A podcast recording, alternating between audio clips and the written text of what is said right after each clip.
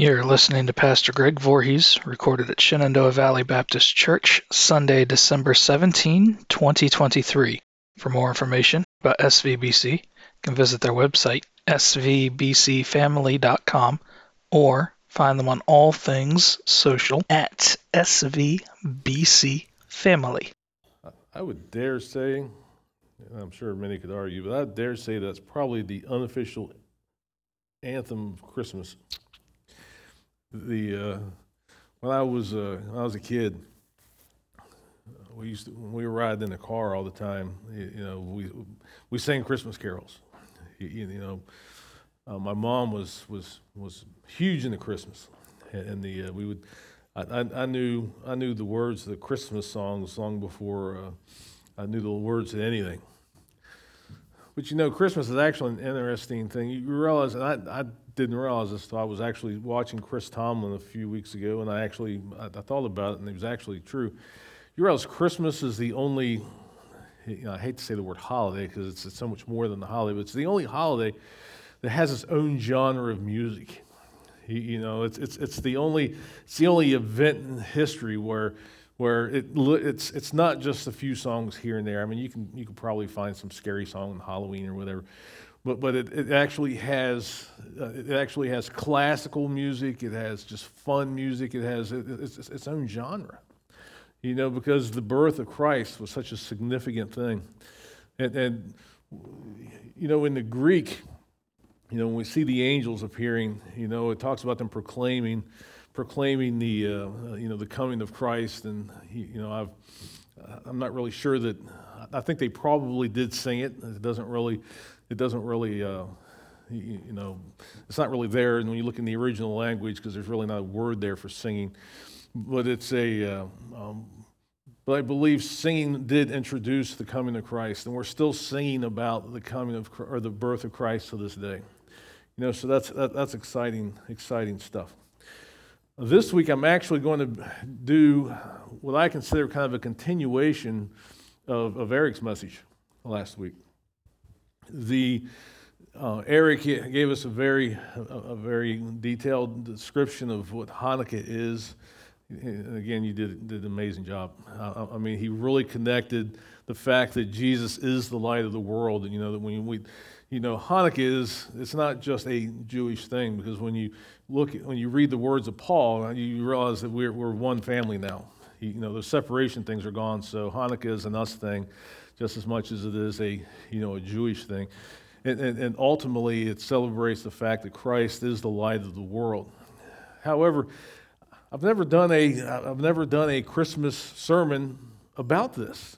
And, and I'm not really, the more I've thought about it, I, you know, I've, I've preached a lot of sermons over the years and even during Christmas, but I've never really focused on what's, what's, what do the prophets say about it? What, what do the prophets say about you, you know, the coming of, of, of the Messiah. But I first want to start with this picture. This, this, is, this is an amazing picture. I, am not sure exactly who did this, but the, the little white line at the bottom, that represents essentially the Bible from Genesis to Revelation. And all those little lines, you know, that go from one side to the other, those are all connections where where the, where the you know where one references in one place and the line goes over to where it references it someplace else. You know, so all these little all of these little lines, the, the they represent the Bible cross-referencing itself or alluding or referencing itself. And, and I'll tell you, and when we talk about, and I've done I've done sermons here about the reliability of the Bible and how, how the fact we when we look at the sources and, and, and, inspiration, how we know that it's true. But, but let me tell you what, and if I were a smarter man, I would be able to remember exactly how many authors there are in the Bible. 66 books, I remember that. The, the exact number of authors, it's just not at the top of my head. But anytime you get several authors, there is no way that a human or a group of humans could put together something like this. Only something inspired by the word or, or, from the mouth of God itself can reference itself tens of thousands of times and still not conflict itself. So, so I mean, what the, the Bible is, it, it, it's, it's an amazing collection of books. It's, it's an amazing collection, and, and it's absolutely reliable. Man could not pull that off. Uh, I mean, he just couldn't. Especially when you look at it wasn't even written by just one person who, who like the guy that wrote all the Star Wars things, could, could tie all these things together so that you almost have to watch it three or four times to try to figure it out. This, this is multiple people over centuries, you know, still tying all of this together, and it doesn't conflict itself. So the Bible is absolutely reliable. And we're going to look at a lot, we're going to look at several scriptures you know, I really had to kind of pan through which ones I'm going to use because the Bible, the, the, the, the prophets and the writings talk a lot about Messiah. I, mean, we could do a sermon series about it, but we're not. We're just going to pick some of the highlights, the highlights here. First of all, we're going to look at the prophet Isaiah. I'm going to reference him a couple times, especially because, like I said, I believe, at least in my mind, you know, at the end of the sermon, you, you know, um, Eric might say this had nothing to do with what I was talking about last week, but in my mind, these things are connected. You know, so I'm going to be referencing Isaiah because a lot, not only because there's a lot about Messiah, because that's that's where that's that's that's a lot where Eric spent a lot of time. Isaiah 7:14. This is one of the most, uh, probably one of the more popular ones. I've, I've probably quoted it three or four times already. Isaiah 7:14. Therefore, the Lord Himself will give you a sign the virgin will conceive and give birth to a son, and we will call him Emmanuel, which means God with us. So the prophet Isaiah, and again, when I talked about this in the past, this goes back to Genesis chapter 3 and the, you know, in the curse. He, you know, you know, he tells, God tells the serpent that it's going to be the seed of the woman who's going to crush his head. So, you know, this isn't the only time a virgin birth is, is, is mentioned in the Old Testament. But Isaiah, I mean, point blank calls it, you know, he didn't call it this, the seed of the woman. He said, a virgin will conceive. And, and, and he will be called Emmanuel. So, what do we know from the Gospels? What do we know about the Gospels about the birth of Christ? That he was born of the Virgin Mary. And I'll tell you the beautiful thing about the Bible, too, is it doesn't, it, it doesn't try to to change little bits of stories to try to fit it together and make it look better. So let's try to put ourselves in Joseph's shoes for a second. I, I talked about this a little bit in Sunday school. You know, if I was writing this book and I was trying to write, you, you know, a, a, a, fictitious story, I would make it sound like, oh yes, the virgin, the virgin was, was, was conceived, and everybody's like, oh, Messiah's coming, Messiah's coming, and Joseph's like, yes, I'm going to help raise the, the Son of God. You know, that would have been my version of it. But that's not what happened. Mary comes to Joseph and says, hey, I'm, I'm pregnant. And he's like, what? You know, you're my betrothed. You know, you, you, how did you get pregnant? And she's like, Well, the Holy Spirit came on me and I conceived of the Holy Spirit. And, and Joseph's like, Whoa, whoa, whoa, whoa. You know, I don't know. That's, that's, kind of a, that's kind of a bitter pill. That's kind of a big thing to accept here, Mary. You, you know, and he struggled with this thing. He struggled with this thing. You know, he's like, you know what? I'm not going to make any rash decisions right now, but Mary, you've got to give me time to process this. You, you, you know, so again, in the, in the fictitious story, everybody, again, like, yeah, Messiah is coming. But even Joseph, the man that God called to raise his son, he's like, I don't know, Mary. I'm just having a hard time buying this. It's, it's a little bit difficult. And, but what did it take? It literally took Gabriel to come and say, you know what? It's true. Mary, Mary is conceived of the Holy Spirit. And, and he will be the Son of, of God. You know, so we, we see people who would have had a, a very intimate uh, connection with the story, like Joseph, who would have who would have celebrated the virgin. Oh yeah, this is the virgin birth, and it's like no, no, no, there's something wrong. You, you, you, know, so it's we see that for them to record it in this way, that Mary was pregnant and was on the verge of being probably stoned to death because they thought she was cheating on, on, on Joseph. Gabriel saves the day by coming to, to Joseph in a dream and said, No, it's the real deal. So I can assure you that this in itself, and I absolutely believe that Mary was a virgin. and that she was conceived by the Holy Spirit. I absolutely believe that. This one tidbit alone, it's referenced just twice that I've mentioned already Genesis 3 and Isaiah 7:14, this virgin birth. The fact that, that, that Jesus was born of a virgin gives him a lot of credibility as being the Messiah. It, it, it, speaks out to the prophets are saying, This will be the sign, and it happened. And it wasn't just like a week or two before that. We're, we're talking about, you know, literally a, a great distance of time was from the time Isaiah said this to when it actually happened. But it happened just as Isaiah said it would. So, in my mind, that gives a great bit of credibility. Here's Micah. Here's another prophet. This, not, not Isaiah. This is a different prophet, Micah. He says, "You, but but you, Bethlehem Ephrathah, though you were small among the clans of Judah, out of you will come for me the one who will be ruler over Israel, whose origins are of old, from old, from ancient times." So Micah is making some huge statements here. He is, he's, he's actually laying the, the, the, the roadmap that Messiah would be born in Bethlehem. And, and then he actually pointed out the pre existence of this Messiah. He said that his origins will be from old, from ancient times. So Micah is saying that a pre existent Messiah is going to come and be born in Bethlehem. Well, guess what? Jesus was born in Bethlehem. And you want to see you want to see how much control God actually has over the governments of the world? Joseph and Mary weren't from around Bethlehem. They were from Nazareth. Particularly a, a lady who's late late in her pregnancy would not have wanted to make this trip to Bethlehem. She wouldn't have had no, any reason to. But here's, here's the funny thing about the way God does things. Do you realize who, who was the first emperor of Rome? here's a little, here's a little tidbit sidebar message when you look at the state of our country. Are we? We are a republic. Can, can, can tyranny set forth or take root in a, in a republic? Well, yes. The, when, when Caesar, Julius Caesar, you know, was over Rome, it was the republic of Rome.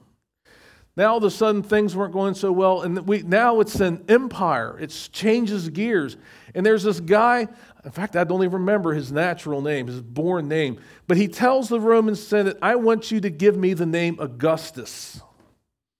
Well, that's, that's a, there's a, there's a ruler for you. He's telling the Senate what they're going to call him. So this guy, now his name is Caesar Augustus. What does it, Augustus mean? It means exalted one. So, this guy who was, when he took over, originally, he, he, used to be the Republic of Rome, and now all of a sudden it's the Empire of Rome. And he's telling them, You're going to call me the exalted one. I am exalted. I am the top dog of the known world. I am, I am, I am the cat's meow. I'm the whole bag of chips. I, I'm, I'm all of these things. I am the exalted one. Well, what, what does Jesus do, or what does the Father do with the exalted one? He uses him.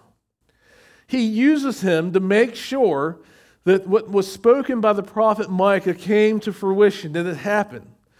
So Augustus gets his breath. I don't want to, we don't see this, but maybe two or three times. Augustus says, I want to know how many people are under me. I'm going to have, I'm going to have a census. And I'm going to make everybody go back to their, their, their, their place of origin and register. I want to know how many people are in my kingdom, in my empire. Well, guess what? Mary and Joseph were both from the line of David, and David was from the town of Bethlehem. So, this, this exalted one, the, the, the most high person in the known world, is now making sure that Mary and Joseph gets to Bethlehem in time for the birth of Christ. You know, we, we think we get we beat our chests and we think we're so big and we, we're in control and we have all these things. God, God, is, God is in control. Uses this man, Caesar Augustus, to make sure Mary and Joseph get to Bethlehem just in time for Micah 5 2 to be fulfilled. So now we have Jesus who was born of a virgin and born in Bethlehem. The odds of those two things alone. I'm not a statistical person. I'm not even a math person, but I'm telling you what, it's probably about the same as getting struck by lightning twice standing in the same place in the same day, would be my guess. Just, just, just, just the, these two things being true would, would again give great credibility to who Jesus is. Let's look at somebody else, Hosea. Mind you, this is not, I'm going to reference Isaiah a few times, but this is, these are multiple people over spanses of time. Hosea 11.1 says, When Israel was a child, I loved him, and out of Egypt I called my son. In the original context, he was talking about Moses in the original context. But was this also about Messiah? Yes, it was. Let me tell you how we know that. Matthew quotes this. Matthew quotes this, this, this passage, uh, what we call Hosea 11.1. 1, Out of Egypt I call my son. And people I have heard in, in, in, the world of scholarship and the academy, people criticize Matthew like, oh, Matthew didn't know what he was talking about. That was, a, that was taking something out of context, and that's something huge. You just don't do that in, in, the, in the world of scholarship. You never take things out of context. Well, Matt, Matthew took that out of context. He didn't know what he was talking about. That's just Moses. Let me tell you what. Anybody who spends three years walking with Jesus, and I mean just not just not just a kind of a superficial, you know, hey, uh, you know, nice to meet you on the road. Somebody who walked with Jesus, talked with Jesus, was fed by Jesus, spent three years by campfires with Jesus. Let me tell you what, those 12, and I, I don't know, of course, I know what, what, what happened with Judas. I, I mean, that was also another prophecy. But anything that came out of the mouths of those 11, I will tell you, I will take over the word of any scholar in modern days because they were taught by the word himself. Jesus said, Jesus said, all the law, the prophets, all, it's all about me. Jesus was showing the original 12 the, the proper context of how he fit in Scripture. So when Matthew says, Out of Egypt I've called my son, if Matthew applies that to Jesus as well, let me tell you what, you can hang your hat on that. It also applies to Jesus. What is he talking about? Remember the murder, the massacre of the innocents, the murder of the innocents? The, the, the, wise men come and they stop off and talk to Herod, and they're like, you know, hey, Herod, where's the king? We want to bow down and worship him. And, and, and Herod's like, well, wait a minute, there was a king? He said, I'll tell you what, once you go find him, once you go find him, come back so that I too can come and worship him. What was he doing? He, he, he, wanted to take Jesus out, and he wanted to use the wise men to tell him where Jesus was so he could go get them. So now we, we know that, that eventually he says, You know, wait a minute, I don't think these wise men are coming back. So every, every Hebrew male child two and under, kill them all. Know, so he's sitting there thinking, I'm going to I'm going to take out this Jesus. I'm going to take out this guy who they're calling the king of the Jews, this, this, this newborn king, because I'm the king of the Jews. That's, uh, that's what Herod's thinking. I'm not going to have this competition, especially by somebody who's not part of my family. It isn't going to happen. And we know that he killed his own, he, he killed people in his family. So he was not, he was not going to let anybody threaten his rule. So he, he goes and he kills all the Hebrew children, has them killed two and under. But right before that happens, an angel wakes up Joseph again. Again, Joseph is so much the hero in so many of these stories because when God says move, guess what? Joseph moves. When God says this is the truth, God, Joseph accepts as the truth. I guarantee you that was a big piece of why God chose him to, to help raise his son here on earth. But, but the angel comes to him and says, Hey, you got to get out of here. You got to get out of here. Go to Egypt. We got to get you out of here. So he, he packs up Jesus and Mary, off to Egypt they go. And they stay there until Herod dies. So then what happens? He saw, hey, Herod's dead. It's safe to go back home. So out of Egypt, God called his son Jesus, and they returned to Nazareth. Do we see a pattern here? The things that the prophets are saying are happening. They're happening with this, with this Jesus. Ezekiel Let's, let's, let's, now let's look at Ezekiel. 37 24. My servant David will be king over them, and they will all have one shepherd. They will follow my laws and be careful to keep my decrees. In Ezekiel, God is saying, and amongst other places, but God is saying Messiah is going to be coming from the line of David. Here's the beautiful thing about Mary and Joseph. Do you realize they're both from the line of David? they both are. We, we see, we see um, Joseph's genealogy in Matthew. You know, again, I was talking about that in Sunday school. Of course, Matthew's going to write Joseph's genealogy because it's a very Jewish book. It's, it's the most Jewish of the Gospels, and he's going to focus on, on, on Joseph. But he, he proves that, that Joseph is of the line of David. Well, in Luke, you know, we, we see, you know, Luke is, is, is taking, he's talking to these first, these, these witnesses, people who were there. We see that in, in the introduction of Luke. And he's talking to Mary, and Mary gives him his or her, rather her genealogy. And guess what? She too is from the line of David. So we, we have throughout the, the, writings the references of, of how, how Jesus would come from the line of David. And that, this is another prophet, Ezekiel. What's, what, what is the possibility that Jesus is not the Messiah if we stopped right there? If we stopped right here what is the likelihood that Jesus isn't Messiah? Let's, let's say that we're posing this argument based just on the birth of Christ. And we're not, we, we, have, we haven't gotten to the crucifixion and all the evidence of the fact that he was raised from the dead. That's another whole sermon. We'll get that at Easter. But I'll tell you what, it, it just if we're talking about the birth of Christ, it's so evident that Jesus is Messiah. He is fitting all the, all the bills here. Isaiah 9, 1 through 2. Here's something Eric used. Nevertheless, there will be no more gloom for those who are in distress. In the past, the, the humbled in the land and Zebulun, the land of Nephiite, I had just as much trouble saying it.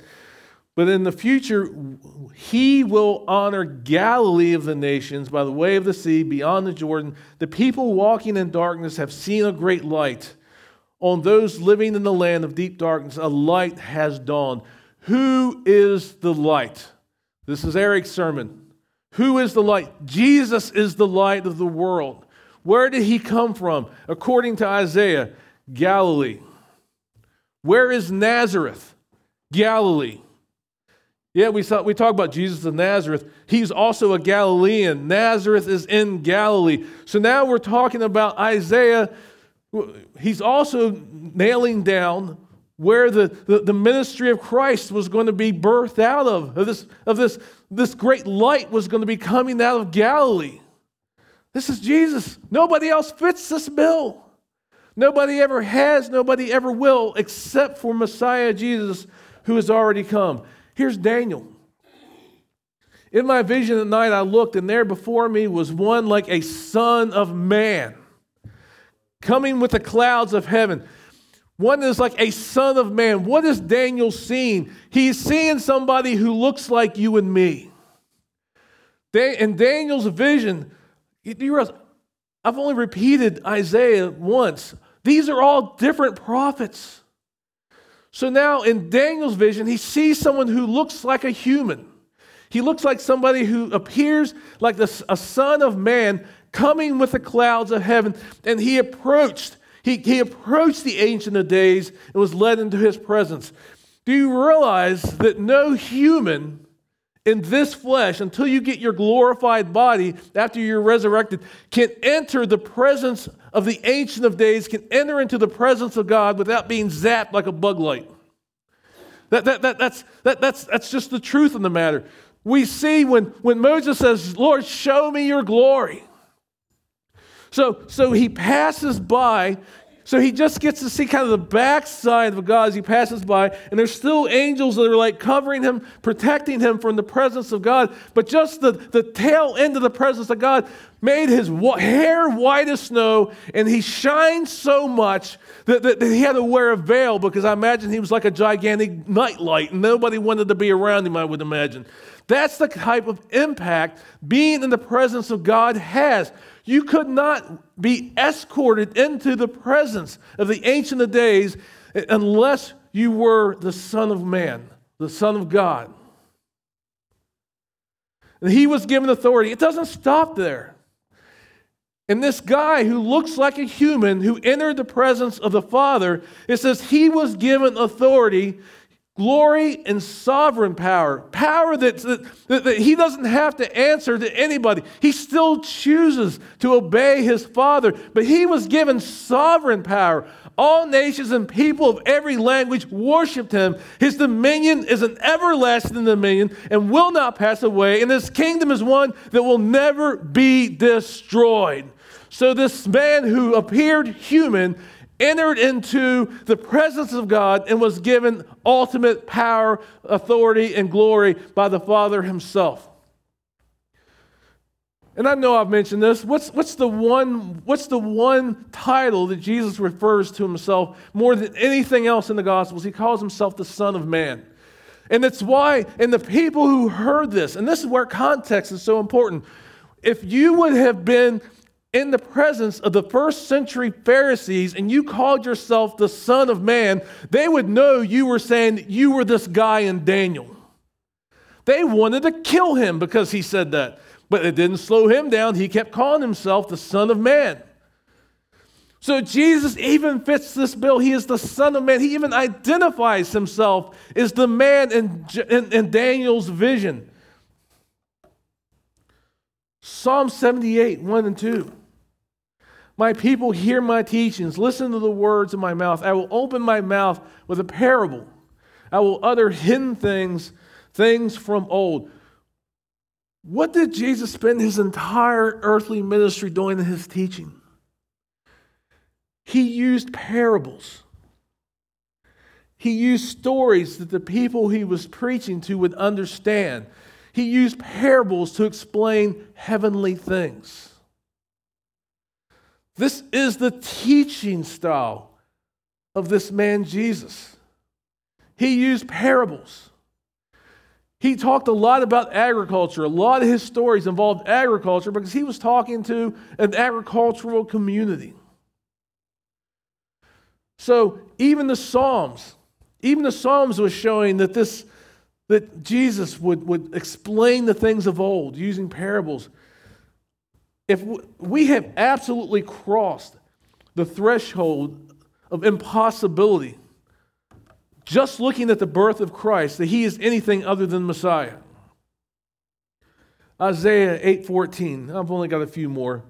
I said we could do this all day. This, these references to Jesus and his birth and the things we know about him, that's all, it, it, he's, it's peppered everywhere across the, the, the, the writings, it's, it, the prophets, the, the teachings, Torah. It's, it, he's everywhere in the Old Testament. Isaiah 8:14. He will be a holy place for both Israel and Judah, and he will be a stone that causes people to stumble and a rock that makes them fall. And for the people of Jerusalem, he will be a trap and a snare. Let me read something to you.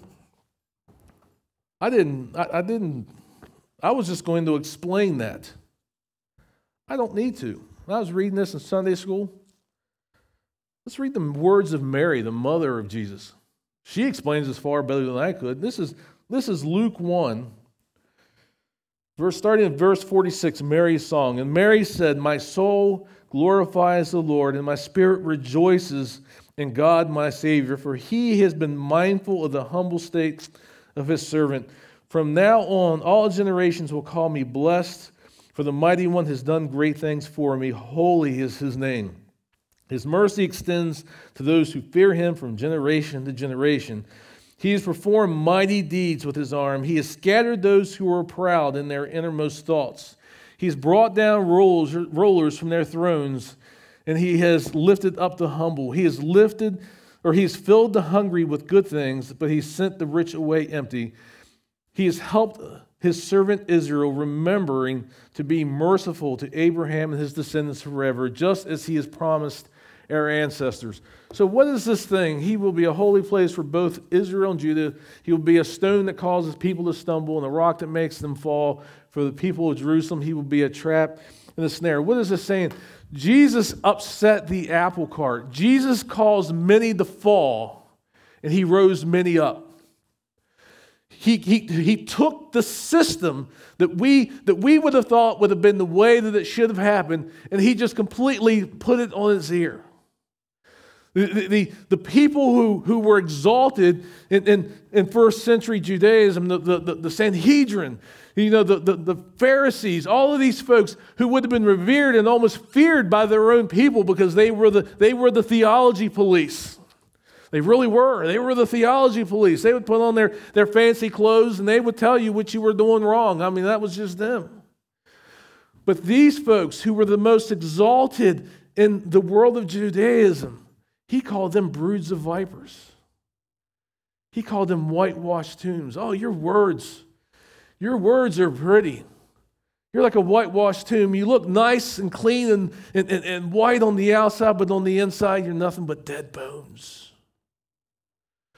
So Jesus brought down the proud and he exalted those that no one else would have revered Mary and Joseph. Mary and Joseph. This little couple from the middle of nowhere. Nowhere. The Hebrew people even laughed about Nazareth. Uh, uh, I mean, it was a real thing. Well, nothing good comes out of Nazareth.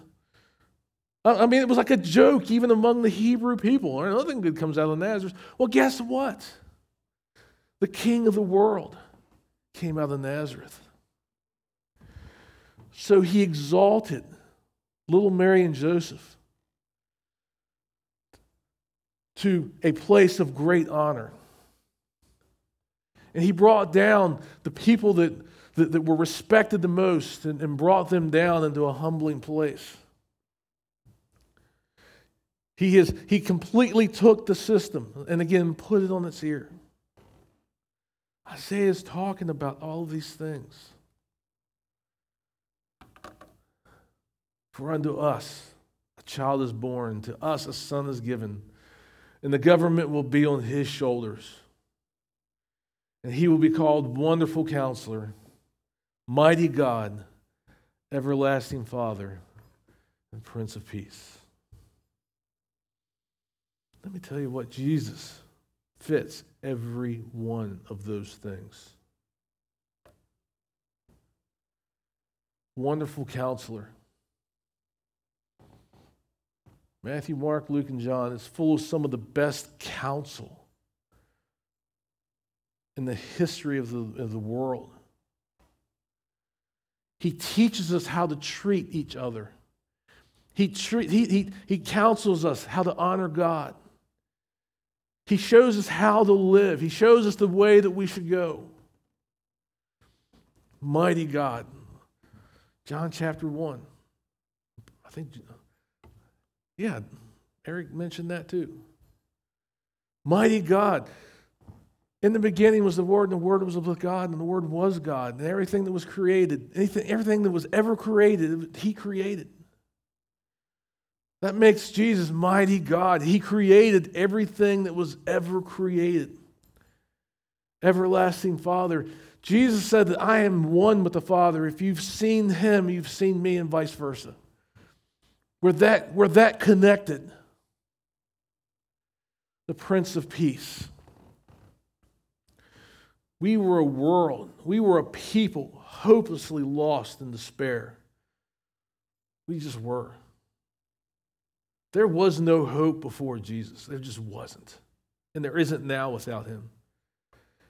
He is the Prince of Peace. Two more, and I'll let you out of here, I promise. Psalms 2, 1 through 2. You remember I told you I, I, I took that I, I took that Psalms class in seminary. made my head hurt, but man, it was, it was good stuff.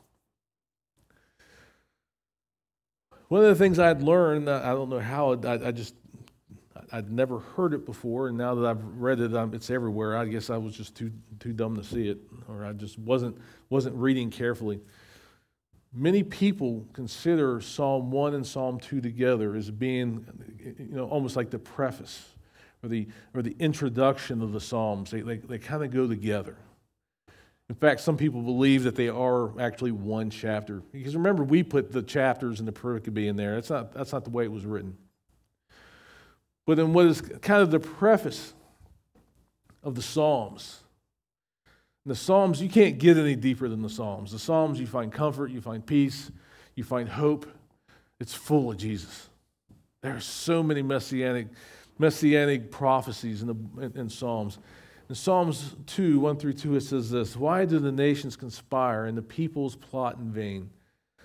The kings of the earth will rise up and the rulers band together against the Lord and against his anointed. Who's his anointed? Jesus saying, Let us break their chains and throw off their shackles. The one enthroned in heaven laughs, and the Lord scoffs at them. He rebukes them in his anger and terrifies them with his wrath, saying, I have installed my king on Zion, my holy mountain. I will proclaim the Lord's decree. He said to me, you are my son. Today I have become your father. Ask me, and I will make the nations your inheritance, the ends of the earth your possession. You will break them with a rod of iron, you will dash them to pieces like pottery. Let me tell you what, you could do an entire sermon just on this one passage.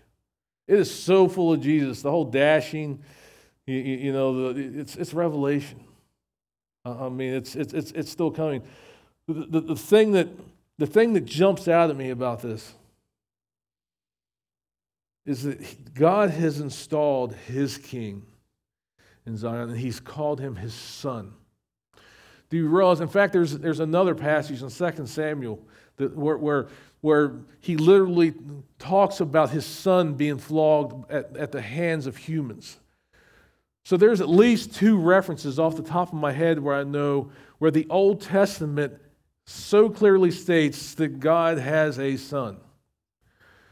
Well, I'll tell you what, that is one of the greatest arguments in, in first century Judaism, and probably for, for, the, for the, more, uh, the more traditional Jewish folks of the day, is probably still one of their greatest arguments that, that, that with monotheism, one God, that, that God having a son violates this, this concept of monotheism. So God can't have a son. Well, we know that's not true. We know that, we know that the Bible calls them the Godhead. They are one God.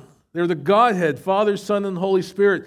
The fact that God has a son does not violate monotheism. So, so in the Shema, when he says, Hear, O Israel, the Lord God is one, Jesus fits in that. Jesus is part of the Lord God is one. He doesn't, he doesn't violate that, he's part of that. So for anybody who would say, well, this can't, this can't be true because God doesn't have a son, well, the Old Testament at least twice says God has a son. And it says it in Psalms 2 1 through 2, the introduction to one of the most significant collections of Psalms, the most significant collection of Psalms in the history of the world. And one more. He will raise a banner for the nations and gather the exiles of Israel. He will assemble the scattered people of Judah from the four corners, the four quarters of the earth.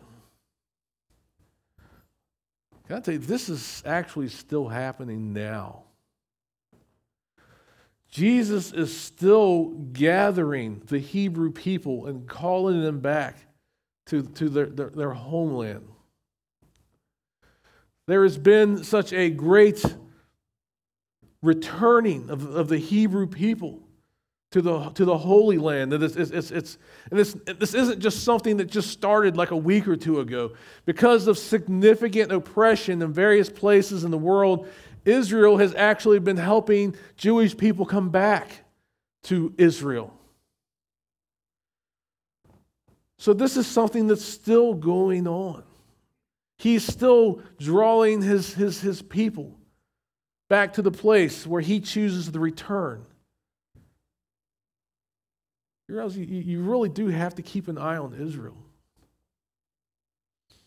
The Abrahamic promises. Mind you, the new covenant has final say on everything. But here, here's the thing with the new covenant it, it exists, it coexists with the Abrahamic covenant. It doesn't void it, they, they exist together.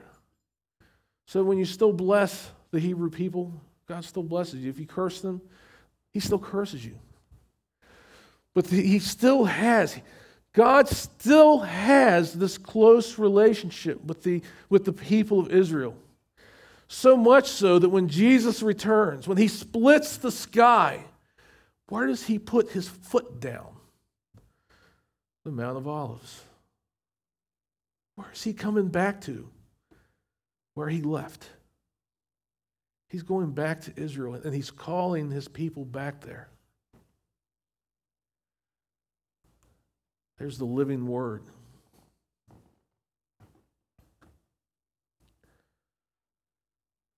The Christmas story. Emmanuel has come. The King of Kings and the Lord of Lords has come. Messiah the promised one, he's come. The anointed one, he's come. The Son of Man, he's come. He is all of these things. It is impossible for anyone to fulfill everything that Jesus has fulfilled and validated by a very reliable text. 66 books. 66 books point to Jesus. Emmanuel. God is with us. 66 books point to my Jesus as being the Ancient of Days. 66 books point to my Jesus as being my strong tower, my banner who goes before me. 66 books tell me that in Deuteronomy, when it says that God goes before me and makes the way safe, 66 books tell me that Jesus is that one who goes before me and keeps me safe. Let me tell you what, if you've ever called on the name of the Lord and you're a believer and the Holy Spirit lives on you, the devil has nothing more in his heart, more desire than to take you down. So when you keep coming here and you keep coming back here alive, that says that your God has gone before you and made your way safe. That is who my Jesus is the Son of Man, the Son of God, the Ancient of Days the holy place, the holy mountain. There's so many names, and they're all this one Jesus. Jesus, Jesus, Jesus.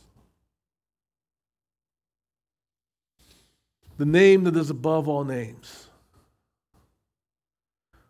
Why is Jesus, the name above all names. Why has God? God gets to decide in his sovereignty what name is above every other name. God gets to make that decision, and God chose the name that is above all other names is Jesus. Well, what does it mean? It means God saves.